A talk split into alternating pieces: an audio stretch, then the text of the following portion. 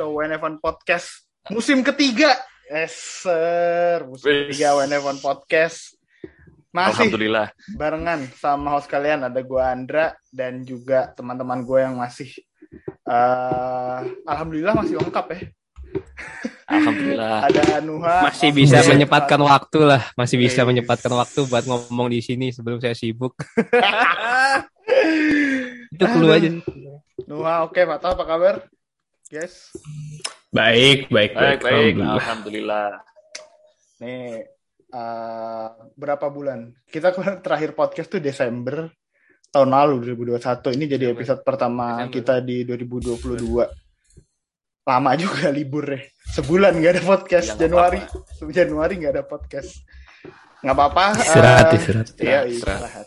Kita bakal balik dengan lebih banyak sekali hal-hal yang lebih baru dari WNF1 Podcast di tahun 2022. Jadi pantengin terus aja WNF1 di sosial media dan juga di uh, podcastnya. Oke, jadi langsung aja kita ke pembahasan hari ini. Kita baru selesai testing di Barcelona. Uh, ini testing pertama F1 yang di schedule dari dua testing, dua kali testing nanti yang Shakedown, kedua- shakedown. Shake down, shake down. Iya, namanya sih shakedown cuma ya, ya kita udah tahu lah itu mereka ngetes juga sekalian kan. Eh, yang pertama shakedown di Barcelona, terus nanti yang kalau kata mereka official testing itu di Bahrain. Bahrain. Hmm, tanggal berapa sih? Sama kayak musim lalu lah. Iya, sama lah kayak musim lalu. Eh, yang jadi per- perbincangan Tanggal. banyak orang di shakedown Barcelona ini, kenapa nggak ditayangin di TV? Kenapa nggak ada broadcast? Tidak ada broadcast. Kalau menurut gue ya, menurut gue, Hmm. kayaknya takut mobil 2022-nya nih jelek. Jadi nggak di broadcast apa-apa. Gitu loh. Takutnya kan jelek gitu. Jadi takut itu kayak, eh, ya daripada tiba-tiba jelek, udah di broadcast, udah direkam semua orang, udah ditonton semua orang, daripada sponsor cabut kan, ya udah deh, nggak usah nggak usah di broadcast kita lihat dulu aja mobilnya. jelek tuh jelek Mana? performance apa jelek tampilan? jelek jelek tampilan dan kayak ya mungkin ground effect-nya ya gue bukan bilang mereka kurang research atau gimana tapi mungkin ground effect-nya nggak sebagus yang mereka expect gitu kayak porpoising itu kan ya walaupun Kan itu lucu. natural tapi ih lucu sih cuman menurut gue gak enak dipandang aja Tapi sebenarnya kalau bisa kalau maksudnya gue sih agak seneng maksudnya gimana ya? Ini tuh ntar balik lagi zaman mobil F1 bisa terbang gitu. Kalau kalau pakai kalau pakai konstruk konstruksi kayak gini itu balik kayak zaman F1 awal-awal 2000-an itu yang bisa terbang. Soalnya kan tadi itu ada efek proportioning itu yang benar-benar bisa dalam suatu momen udara di di daerah ground itu bisa bisa apa ya cukup untuk mengangkat sebuah mobil itu seru sih cuman Itu- ya cuman ya Porpoising itu gimana sih kayak maksudnya? Eh, apa sih yang terjadi di di bawah di bagian bawah mobil tuh pas itu? eh, jadi kan downforce di mobil F1 2022 kan nggak segede nggak segede 2021 lah yang Hmm. paling dekat Betul, betul, betul. Betul. jadi udara masuk lewat masuk lewat depan Hmm. kalau kemarin itu kan langsung langsung masuk lewat depan kan langsung dibuang ke side pod terus habis itu di- dibuang ke rear wing jadinya dirty air dirty airnya parah Hmm. dirty, dirty airnya itu menghantam pembalap di belakangnya makanya susah nyalip sedangkan kalau buat musim ini dirty airnya itu dibuang ke ke atas jadi kalau di air Ya, itu betul, betul. ke di at- bawah jadi atas. ke atas gitu jadinya nggak Hmm. nggak nggak kebuang ke belakang pada saat kecepatan tinggi kecepatan tinggi kan mobil jadi mobil jadi lep- mak- makin rendah ya soalnya kan dapat tekanan downforce-nya gede mobil Hmm. kecepatan tinggi Hmm. nah pada suatu momen eh, udara di ground ini itu tiba-tiba apa ya tiba-tiba gede tiba-tiba ngumpul semua di situ akhirnya buat, nge- buat apa akhirnya ngehempasin mobil sepersekian detik buat ngebuang ke belakang itu itu yang Hmm. itu sih sebenarnya karena kan sekarang kalau kalau bisa dilihat eh, front wing mobil sekarang kan tinggi tinggi kan Tinggi, nggak se, iya. seceper Nggak yang Musim-musim musim-musim lalu. ha. Ha, itu sih sebenarnya buat ngebuang buat ngebuang buat buat ngehilangin buat meminim, meminim- meminimalisir dirty air lah. Iya. Itu jadi anginnya diarahin ke bawah kan ke eh, tunnelnya. jadinya kalau mobil ngerem, jadinya kan mobilnya jadi ngangkat. Terus kalau mobilnya ngegas, ntar mobilnya direndah, udara ngumpul, kehempas lagi gitu. Jadi mentul-mentul lah kesan kayaknya. Apa? Terkesan, men- ya nggak nggak terkesan sih. Terlihat mentul-mentul lah. itu mobil F1 mantul-mantul tuh itu pasti eh, wahana permainan anak-anak paling mahal di dunia tuh. Itu gua bayangin yang Itu. jadi driver sih sebenarnya. gua bayangin jadi driver tuh. Ber- rasanya kayak gimana itu? Lu mentul-mentul mobil kecepatan segitu. Sakit kepala Pak pasti. Kayak gitu sih sebenarnya. buat ya jadi kan ya tapi ini masih awal banget.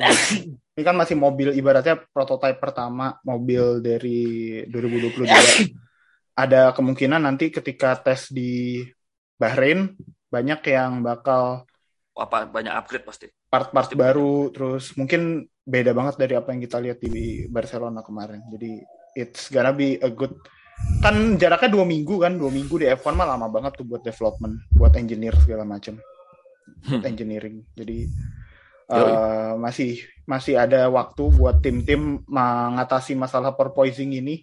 Yang kalau kata Ferrari sih semua tim underestimate efeknya porpoising ini. Jadi ya tapi kan itu yang ngomong Ferrari ya. Mungkin Ferrari mungkin Ferrari doang tapi bawa-bawa tim lain gitu kan. Kalau kalau gua kalau gua bilang ya, maksudnya dari segi desain itu, kayaknya gua bos Ferrari paling rendah deh. Kalau kalau gua sekilas ngelihat mobil itu Ngentot. kayak kayak mobil Ferrari itu kayak paling rendah gitu. Forget. Duh. patah Gitu sih. ngomong. Jadi jadi semua mobil pasti ada Maaf, pro, maaf. proposing. Cuman yang paling parah Ferrari. Oke. Oke. Karena kita udah bahas per tim juga, jadi eh, oke. Jadi kita coba bakal bahas.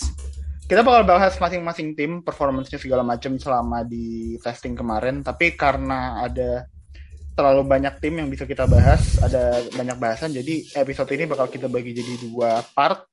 Kita bakal bahas lima tim dulu di part pertama dan nanti lima lima tim selanjutnya bakal kita bahas di part 2 Kalau rame lanjut part 2 ya. apa? Kalau rame lanjut part 2. Eh, kita bakal ngurutin timnya berdasarkan jumlah lab testing eh, kemarin dari yang paling bawah sampai yang paling banyak. Eh, jadi yang paling bawah itu kita ada Has. Has kemarin selama testing total tiga hari cuman dapat 160 lab. Eh, labnya sedikit. Sebenarnya secara mobil si Sam Collins bilang ini mobil yang paling develop gitu, tapi masih banyak reliability issue gitu di Haas terutama pas kayak hari ketiga, hari kedua, hari pertama itu kalau udah sesi kedua tuh biasanya mereka ada aja masalahnya. Eh, tah lo ngelihatnya ini eh, developmentnya berhasil tapi bisa tahan buat satu musim nggak sih kalau kayak gini? Hmm, gimana ya maksud gue kalau buat worrying sih menurut gue Ma- mencemaskan lah apalagi buat khas yang udah ngabisin udah ngebuang musim sebelumnya buat develop tahun ini terus itu buat tahun ini ya mobilnya banyak masalah gitu. Jadi menurut gue mencemaskan sih tapi gue masih berusaha berpikir positif siapa tahu. Ya nggak mungkin ini juga sih. Nggak mungkin. Apa? Nggak mungkin sandbagging juga dengan nggak ngambil lab tapi mudah-mudahan sih khas nggak apa-apa ya karena ya gue masih pengen lah lihat tim independen gitu bisa minimal banget stay di F1 Eh, midfield mungkin jadi target realistis nggak sih buat eh, Haas? eh enggak 6, Dengan- dengan- sampai 7 lah, 6, 6, 6 sampai 7, posisi 6 7 gitu. Eh, ya bisa-bisa aja tapi menurut gue kalau apa ya kalau bisa nempel eh Alpine, Aston Martin, Alfa Tauri yang levelnya tahun lalu ya itu udah lumayan banget lah dibandingin Oh, khas tahun lalu. Dan ekspektasi gue segitu gue nggak expect mereka buat sampai bisa nyaingin McLaren dan iyalah. Hmm. Ferrari di ya mudah-mudahan Ferrari udah gak di papan tengah cuman kalau dalam skala tahun lalu ya kayak nyaingin Ferrari sama McLaren khas gue nggak expect. Bisa nyaingin Ferrari Ya, tapi Ferrari-nya yang turun. ya ya jangan gitu kan. Jangan lah Oke, jadi eh, Has, Has. Gua nggak mungkin bahas Has tanpa ngebahas eh, mungkin isu paling besar ya yang ada di eh, Has sekarang. Ural Kali Di dunia juga. di dunia juga. Ural Kali sebagai company dari Rusia, terus apa yang terjadi di Rusia sama Ukraine sekarang, kemarin udah mulai menunjukkan efeknya gitu ke Has, di mana Has udah mau mencabut brandingnya Ural Kali sebagai sponsor di motorhome, di livery, jadi mereka pakai kalian pakai livery putih polos gitu, tapi mereka sebenarnya sampai sekarang belum kayak ada eh, official statement kalau bakal putus kerjasama gitu sama Ural Kali. Noh, lo ngelihat eh, masalahnya Has dan Ural Kali sekarang gini, apa menurut lo yang harus dilakukan Has? Eh, mungkin apa ya? Solusi terbaiknya lah, apakah emang solusi terbaiknya emang harus putus kontrak sama Ural Kali, terus nanti survive-nya dia gimana gitu? Kalau menurut gua untuk memutus kontrak dengan Ural Kali itu agak sedikit beresiko karena di satu sisi mereka benar-benar butuh duit dari Ural Kali. But at the same time emang isunya yang terjadi antara Rusia dan Ukraina itu emang lagi panasnya. Dan untungnya PR movement dari Hasni hitungannya cepat. Mereka Hmm. melakukan mencabut semua nama yang di Ural Kali entah delivery ya di house-nya tuh sebenarnya sebenarnya itu menurut gua menurut pribadi itu sebenarnya PR movement. Biar sentimen-sentimen negatif yang muncul kepada Rusia itu juga gak sampai ke khas. Sebenarnya langkah yang mereka lakukan itu udah menurut gua udah tepat cuman kalau misalnya sampai harus apa namanya untuk putus kontrak menurut gua agak beresiko karena di satu sisi development mobil mereka masih belum final Hmm. mereka masih butuh duit dari khas dan kalau misalnya mereka langsung tiba-tiba putus kontrak gitu, mereka dapat uang lagi dari mana?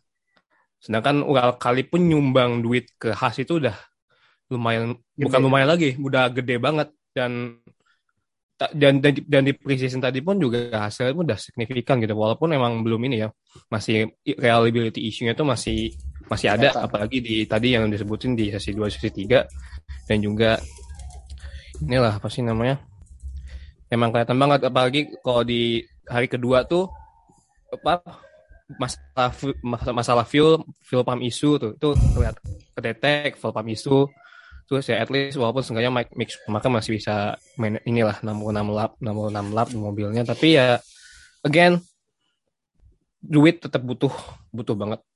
Jadi menurut gua agak beresiko kalau misalnya mereka putus kontrak. Mungkin untuk sekarang untuk sekarang mereka mencabut nama Ural Kali di livery mereka sebenarnya cuma untuk PR movement tetapi tetap mungkin mainnya agak sedikit backdoor ya. Hmm. Halus Iya, biar- ya, main halus ya. mainnya main main, main halus aja karena kan sebenarnya nggak ha, Ural Kali ya gua gua mungkin kurang belum terlalu riset terlalu dalam ya bagaimana keterlibatan Ural Kali dalam politik Rusia walaupun kedekatannya dengan Putin gue juga belum tahu gue belum Hmm. riset lebih dalam Mhm. Cuman untuk sekarang terlalu naif kalau misalnya Has langsung cabut kontrak dengan Ural Kali. Itu aja sih kalau buat gue.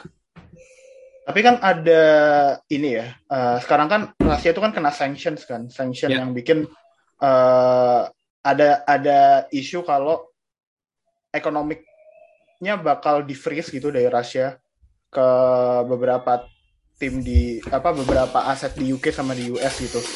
Itu menurut lu ngefek nggak sih? Kalau misal kalau misal Has nggak putus kontak sama Ural Kali nih, tapi kan kayak kalau misal Ural Kalinya yang kena kena sanction nih, bukannya berarti ibaratnya Ural Kali nggak bisa ngasih duit terus gitu ke Has.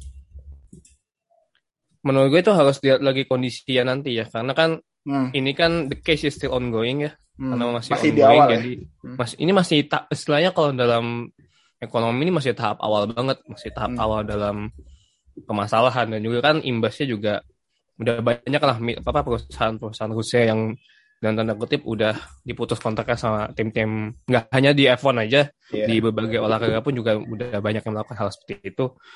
Ya contohnya kayak kasus Chelsea lah, itu udah paling jelas walaupun akhirnya Roman, Abra- Roman Abramovich mengundurkan diri tetapi sebenarnya masih punya.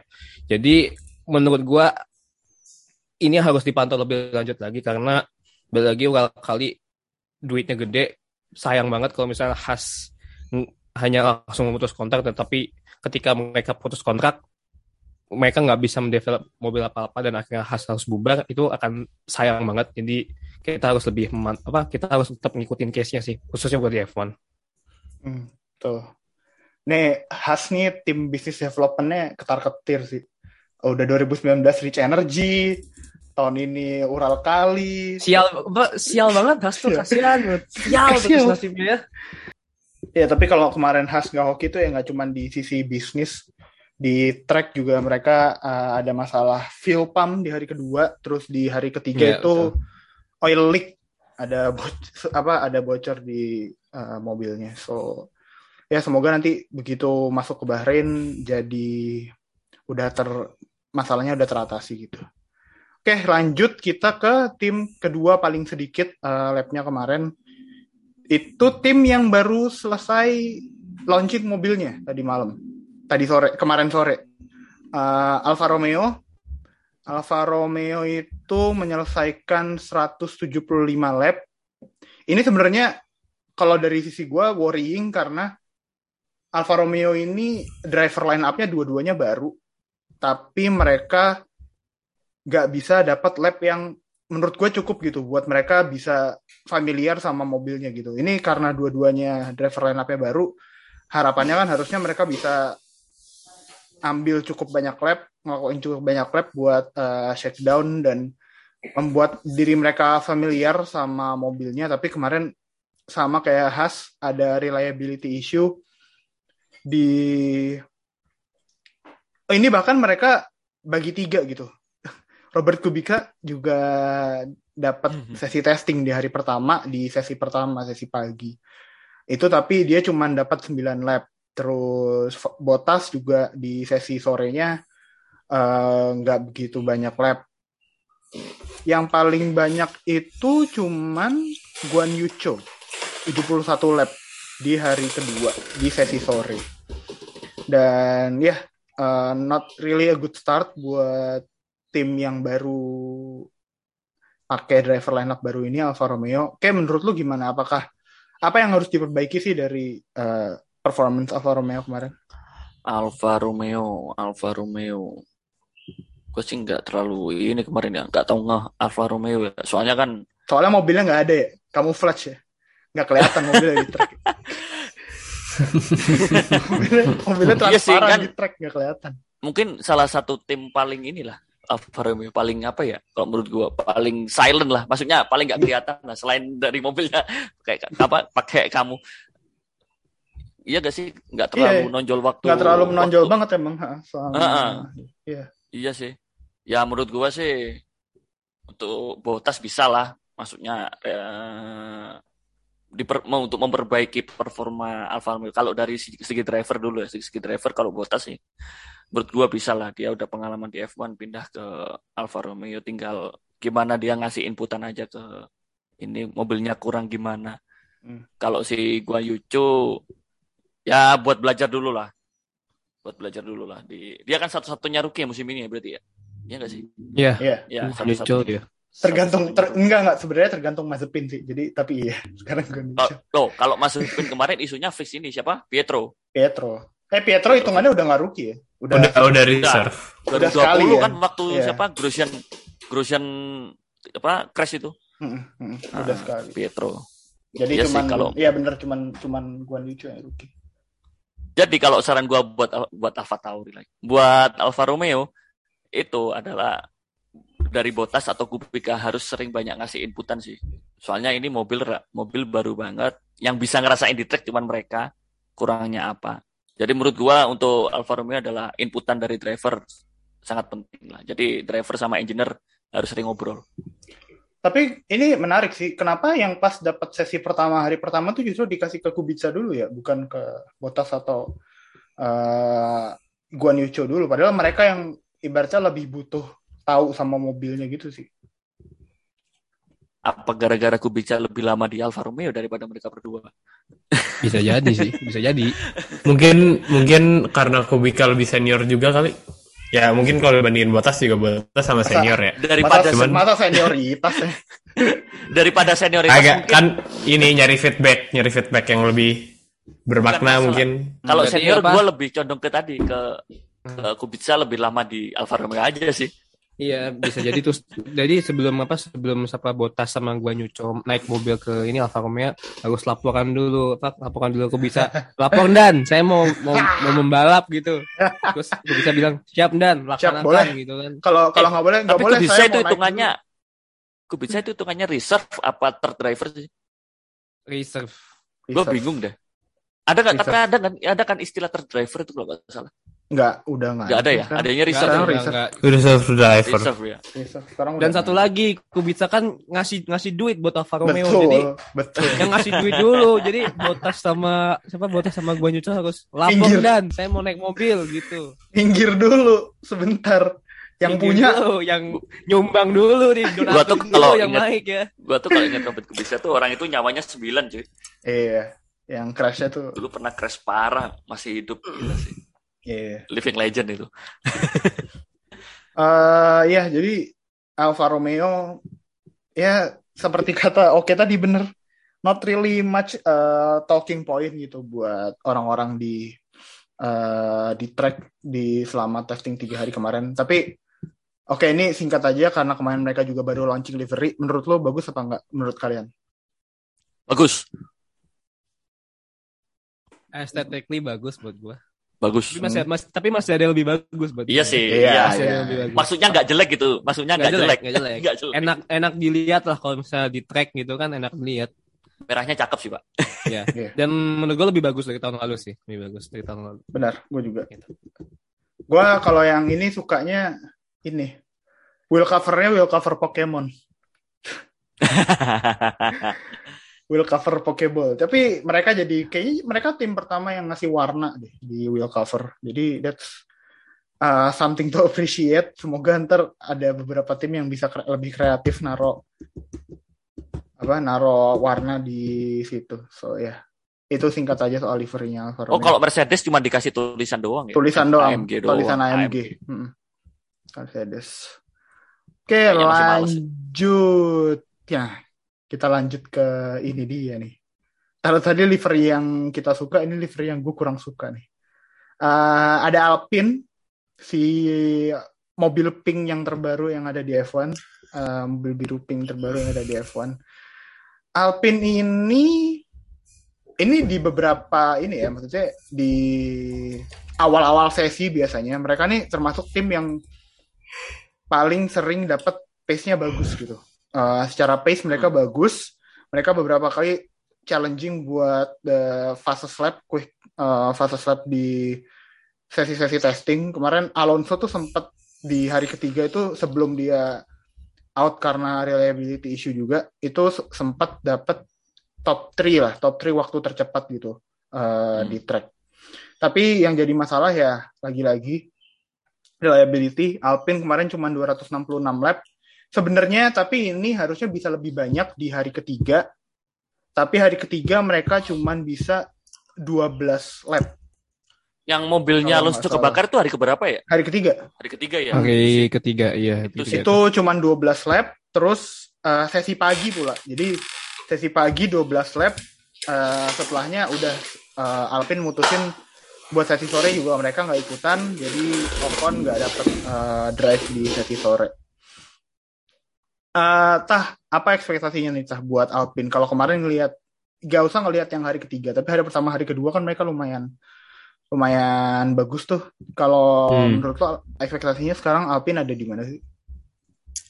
menurut gue nggak naik jauh dari ini sih dari tahun lalu ya kalau menurut gue gue juga nggak berharap banyak buat Alpine harapan harapan gue bukan di Alpine eh ya gue gue nggak expect banyak sih dari Alpine kalaupun mereka tiba-tiba bust gitu tiba-tiba jelek Nggak kaget. gue nggak kaget juga gitu kayak oh, ya udah emang ekspektasi gue juga ketinggi tinggi amat ya kayaknya sih masih tetap di situ-situ aja dan paling ya masih bisa di top 10 cuman menurut gue McLaren dan Ferrari kayaknya bakal naik kelas tahun ini Jadi Ah. tim juara ya?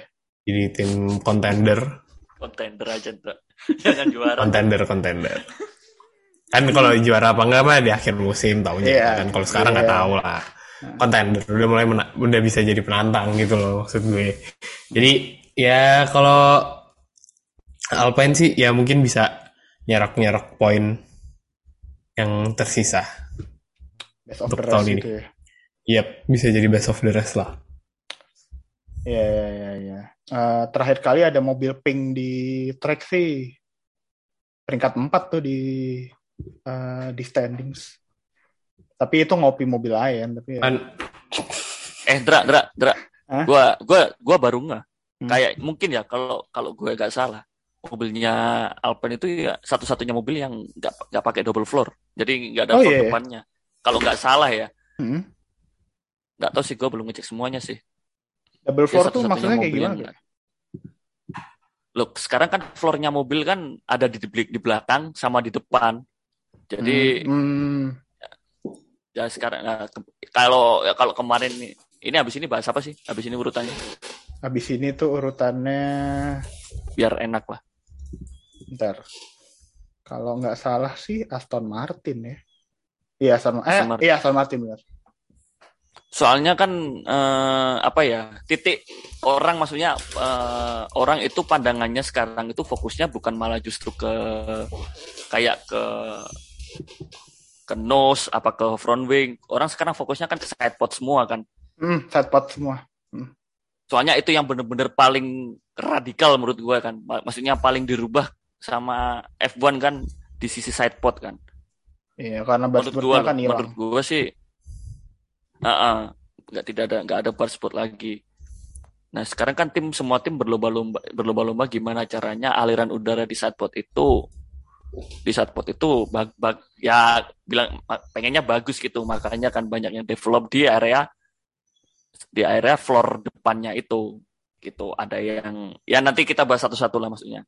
Tapi gitu sih. Nah kalau ngelihat mobil mobilnya Alpine kayaknya dia satu-satunya yang nggak ada. Kalau gue sih ngelihat sih ini, gue kan sambil ngeliat mobilnya Alpine. Dia tuh nggak ada sih.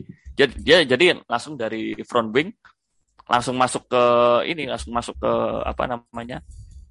Apa sih yang di samping kita bilangnya itu? Lubang di samping, lubang di samping itu apa sih namanya? Inletnya, Eh, inletnya inlet, itu. nah, ah, ah, Inlet, inlet. inlet, air inletnya itu, itu.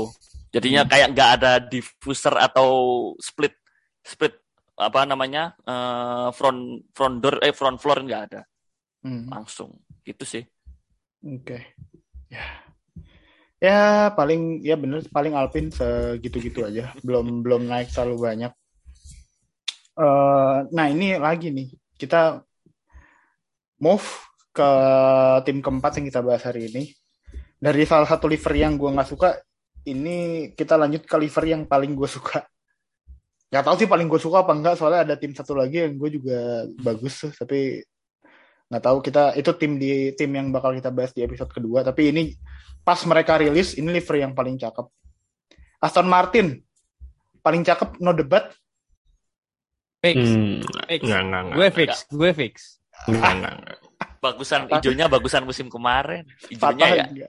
Apa? Kenapa gitu? ijonya bagusan musim kemarin Dra Bagusan yang ini ya. Enggak, lebih- lebih- Menurut gue yang bikin bagus Aston Martin livery tahun ini tuh sebenarnya bukan di hijau warna utamanya, tapi ininya apa namanya namanya secondary secondary colornya aksen itu yang kuning yang, apa yang, yang tahun lalu kan warna pink, sekarang jadi warna lime, Lime green, green. tuh dan menurut gue lime green ya itu ya banget bukan sih kuning ya bukan kuning itu. itu bukan ya. kuning lime green dan itu itu cakep banget. representasi apa itu ya Aston Martin lah. Itu Enggak ada. Martin. Aston Martin Aston Martin ya? Hmm. Aston Martin apa ya A- AMR kalau nggak salah Aston Martin Racing Iya, Dan emang emang emang kalau Aston Martin Racing warnanya emang hijau dan lime green dan itu bagus banget sih bagus oke banget. Asli, bagus banget ijonya doang. pakai musim kemarin gitu oke lah gua gua gua gua suka itu ijonya pakai musim kemarin Hijau yang musim lalu tuh terlalu gelap menurut gue. Jadi terlalu gelap terlalu soalnya gue itu langsung ke pas ka- kayak- kalau pas kayak kelihatan di track tuh, di pas kelihatan di B11, track tuh gelap B9 banget. gitu kan gua suka. kayak gitu ya Hmm, iya. Oh Pas kelihatan di track tuh nggak ya, suka. ini ini, ini selera sih berarti. Selera. Fatah doang sih yang nggak suka. soalnya mobilnya Aston Martin tuh ijonya ijo ijo gelap soalnya Iya. Bagus, cuman bukan yang paling bagus satu grid juga lah. Iya. itu kan menurut lo menurut gue sih paling bagus Iya. Enggak tak, enggak tak, enggak tak. paham gue yang paling bagus yang mana paham. Paham. Enggak. oh itu jelek sih oh itu biasa aja sih gua- buat gue ya biasa aja sih kalau itu Enggak, enggak. Fata tadi bilang jelek soalnya bukan bukan enggak bukan bukan biasa gitu. Ayo, bilang jelek anjir. Kagak kagak nggak jelek juga bagus bagus. Ya sih iya bagusan Aston Martin daripada Ferrari. Ya jadi iya bagus. Aston Martin baru lihat lagi. baper gitu aja Kagak kagak gue baru lihat. Kagak kagak gue baru gue baru lihat gue baru lihat gue baru lihat ini gue lupa gue kok lupa. malah kok malah jadi menurun gitu opininya jangan gitu lah Ah, Fat. Kagak kagak kagak bener bagusan Aston Martin. Kurang diplomatis dia pendekatannya. Bener bener bener. Ini ditekan langsung berubah. langsung goyang, langsung goyang. sulit, sulit. Eh soalnya gue lihat terus kayak, bentar, Aston Martin tuh kayak gimana ya? Oh kayak gini. Oh iya bagus deh. gitu gue mikir. Fata porpoising nih Fata. Kata porpoising. Mentul-mentul. Aduh. Nah, ini kemarin kalau Aston Martin itu, oh tadi Alpine belum gue sebut ya. Alpine itu kemarin, oh udah nih Alpine kemarin 266 lap. Aston Martin ya belum? Eh, Aston Martin itu kemarin 295 lap. Eh, ini fase lapnya juga lumayan, 1 menit 19.8 itu Vettel. Sempet top 3 ya? Eh, Sempet top 3 sempat kalau sempat top 3. Eh, Aston Martin ini di selama tiga hari testing juga nggak ada apparent issue selama hari pertama hari kedua baru hari ketiga eh, fireman set balik karena sama ada asap dari belakang mobilnya sama kayak Alpine tadi Eh, ternyata ada oil leak di Iya. AMR oli 22 bocor kemarin oli bocor oli bocor kemarin ya kan Eh, Yes. Nuh menurut lo Aston Martin ke selama testing kemarin gimana dan apa yang bisa kita expect dari Aston Martin? kalau menurut gua sih harusnya bisa sedikit lebih improve dari tahun lalu ya karena tahun lalu memang agak sedikit mengecewakan Aston Martin karena memang menurut gua reliability issue menjadi masalah utama Aston Martin di tahun lalu Hmm. dan harapan gua sih dengan dengan mobil yang baru dan menurut gua dengan aerodinamik yang baru ini akan banyak membantu banyak mobil F1 khususnya dan tidak terkecuali apa tidak terkecuali juga dengan Aston Martin gitu Hmm. apalagi menurut gua tahun lalu secara aerodinamik nggak wah-wah banget lah Aston Martin tuh. Udah mah mesinnya bekasan Mercedes gitu. Harusnya dengan mesin Mercedes bisa im- bisa inilah bisa bagus lah. Harapan gua gitu tahun lalu. Hmm. cuman ternyata aerodinamik issue mereka kan tetap tetap tetap masih buatan Aston Martin tetap buatan ya bekasannya racing point lah. Engineer engineer masih engineer racing point pada waktu itu. Jadi harapan gue sih bisa sedikit meningkat dari tahun lalu. Ternyata malah jadi overhype. Dan jadi eh, nggak nggak apa hype yang dibangun di awal tahun kayak dengan livery yang bagus gini otomatis kan ekspektasi juga meningkat lah. Dan khususnya gue pribadi punya harapan yang cukup tinggi dengan Aston Martin sebenarnya. Tidak hanya dari livery cuman memang ya semoga lebih baik aja sih. Apalagi kan dari tes yang kemarin kan isunya dikit cuma oli bocor doang. Cuma oli bocor ya hari ketiga tuh. cuma oli bocor doang dan di hari pertama dan kedua mereka bagus. Maksudnya decent lah menurut gua performance-nya decent as as as as I expected. Mungkin proyeksinya sih bakal di mid table menurut gue belum nyampe akan menjadi contender cuman mungkin sesekali akan tembus ke top 3 dengan Vettel atau dengan Lance Stroll bisa sesekali tembus top 3 tapi seenggaknya secara peringkat konstruktor bakal sedikit meningkat daripada tahun lalu. Itu sih harapan gue Ini mungkin salah satu project yang gua rasa mereka emang on track ya. Dari dari pas tahun lalu di rebranding jadi Aston Martin terus tahun ini performance-nya ya at least cuman kita baru tahu dari testing tuh, gitu. Tapi projection-nya jelas gitu. Mereka kan bukan tim yang mau ngincer juara tahun ini gitu. Tapi kan mereka kan ngincer juara kalau Iya. nggak salah project-nya lima tahun gitu kalau dari Lawrence Stroll gitu kemarin Eh, pas Hmm. presentasi pembukaan launching mobil dan menurut Iya, gua iya. they really they really on a good track buat emang bisa nyampe di situ progresnya ada dan kelihatan so if they can manage to ya minimal musim ini mungkin peringkat lima lah mereka bisa manage buat finish di peringkat 5 lebih bagus. Mungkin paling bagusnya di peringkat 4 gitu. But ya tapi kalau mereka bisa finish di peringkat 5 uh, the future might be bright gitu for the Aston Martin team. Ini salah satu tim yang emang projectnya gue salah satu yang gue sangat menarik uh, ngikutin karena Lawrence Stroll sebagai owner dia bener-bener involve sama timnya. Dia nggak cuman naro duit terus ditinggal kayak tim independen yang Ya intinya dia nggak nggak bisnis lah, nggak nggak cuman ngurusin dari segi dia emang hobi motorsport. Iya. gitu. Iya, dan anaknya juga walaupun ditaruh jadi driver tapi it's not like Lance Stroll nggak ada uh, talentnya juga. Uh, he Bukan man- KKN lah, bukan terlihat Iya, KKN dia lah. dia bisa dia dia mau improve gitu loh dari dan performance memang juga. talent memang pure talent Iya. nggak cuma asal ab- inilah bukan ABS lah bukan asal bapak senang enggak betul bukan tapi emang Lance Stroll emang beneran driver driver F1 jadi Dan ya wajar. bapaknya juga bener-bener hobi apa bener-bener ini apa namanya suka gitu loh sama F1 gitu. Jadi dia invest di invest di Aston Martin itu ya nggak cuma duit doang nggak ah, nggak cuma duit dia invest di passion juga kalau Hmm. kalau kalau boleh gue bilang gitu. Hmm. Ya cuma Salah duit satu- doang dan nggak buat nyenengin anak doang. Emang Iya. beneran mau niat gitu loh pengen pengen masuk ke F1. Nah, ah.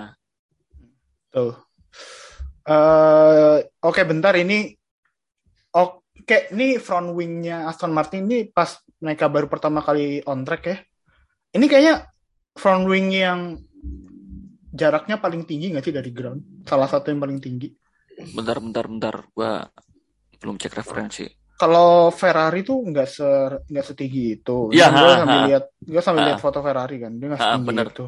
Ah, bener banget itu kayaknya paling tinggi. Mm-mm. Jadi Ya, emang itu- dia salah satu maximize udara di bawah floor tadi ya. Ya it- balik lagi sih. Eh, apa yang se- sebenarnya kan gue sih juga masih belum tahu ya sebenarnya dari dari tim-tim masing-masing tim ini yang sama mereka itu apa yang mereka cari gitu loh. Hmm, ya, ya benar. itu benar. sih apa yang mereka ekspektasikan. Gue gitu gue juga masih abu-abu banget sih. Ini Hmm. gue yang pertama kan yang pertama kali rili- rilis kan khas ya? Ya, khas kan secara desain meskipun cuma mock up gitu. Cuman pertama kali ah ini red- apa? Red wing sampean front wing kok tinggi banget gitu. Nah itu sih yang gue langsung bertanya-tanya maksudnya ternyata semua mobil kayak gitu tinggi-tinggi mereka tuh front wing lebih tinggi itu terus habis itu kayak landai. Mak- semakin makin belakang itu makin landai gitu loh. Nah itu sih yang masih belum gua ini belum belum tahu pasti kenapa gitu. Yep. itu sih kalau gue sih. Nih, nah kalau di tim selanjutnya mungkin kalau tadi kita mau cari apa yang dicari sama tim-tim gitu dengan aerodinamik yang sekarang, mungkin kita bisa la- tanya langsung gitu nanti ke engineer-nya gitu. Wah Gak ada yang, gak ada yang nanti lah kita pak lagi sibuk pak ini Lagi sibuk. ini. lagi sibuk-sibuk kayak ini, ini nggak mungkin Jangan, kita ya. tanya-tanyain.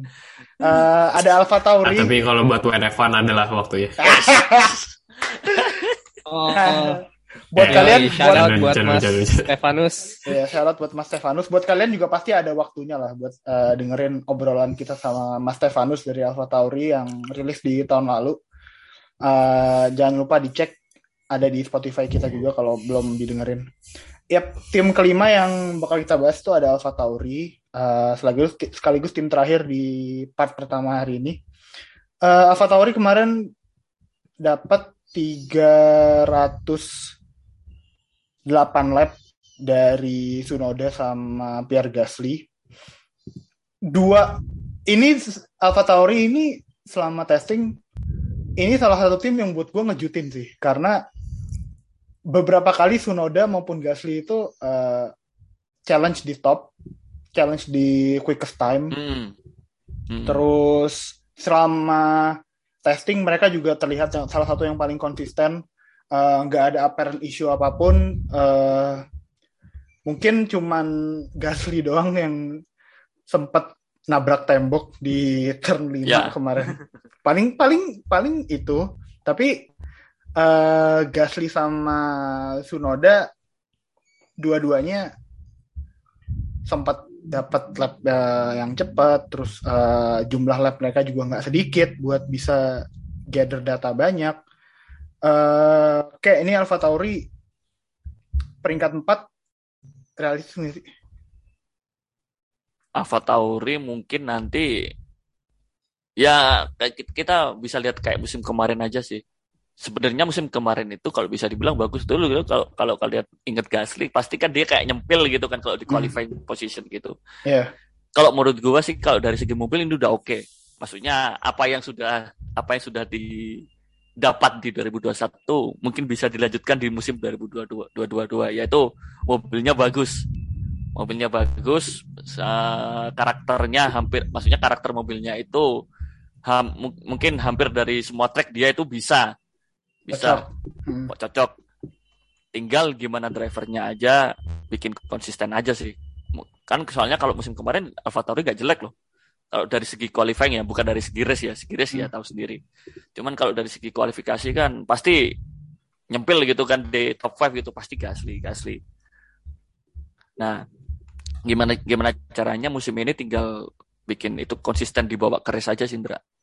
Menurut gua top 4 sangat bisa kalau mereka bisa mempertahankan performa mereka baik di saat kualifikasi maupun saat race. Gitu. Ya itu jadi eh, ya walaupun kemarin ada masalah di hari ketiga, selama hari pertama sama hari kedua mereka jumlah labnya juga oke, jadi mereka nggak terlalu kebanyakan lost data gitu. Eh, tah ini berarti tahun depan Sunoda udah nggak boleh mid lagi dong? Nggak boleh. Nggak boleh. Nggak boleh. No mid drivers allowed. Seriusan deh. Janganlah. eh, kita nggak tahu juga mungkin Checo Perez kalau misalnya tetap selalu dibayang-bayang Verstappen dia bakal coba cari seat lain di tim lain ya mungkin. Hmm. misalkan Hamilton pensiun atau eh, misal dia sendiri mau pensiun ya Red Bull mau nggak mau harus cari penerus buat Perez. Dan kalau Sunoda mau ngisi spot itu ya dia ah, mau nggak mau harus ngebuktiin lah bahwa tahun lalu itu ya emang karena dia rookie aja gitu loh bukan karena emang mid dari sononya jadi menurut gue tahun ini tahun pembuktian lah buat Sunoda Oke. Tapi Sunoda kemarin juga gak banyak masalah loh, gak, Enggak, iya. gak banyak kan- masalah loh.